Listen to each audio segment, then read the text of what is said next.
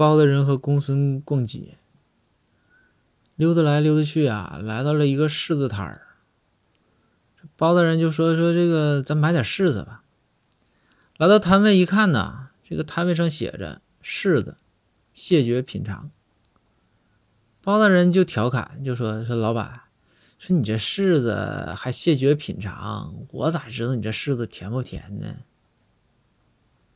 老板看了看包大人，说：“说大人，你真的，我吃一个，你看我表情。”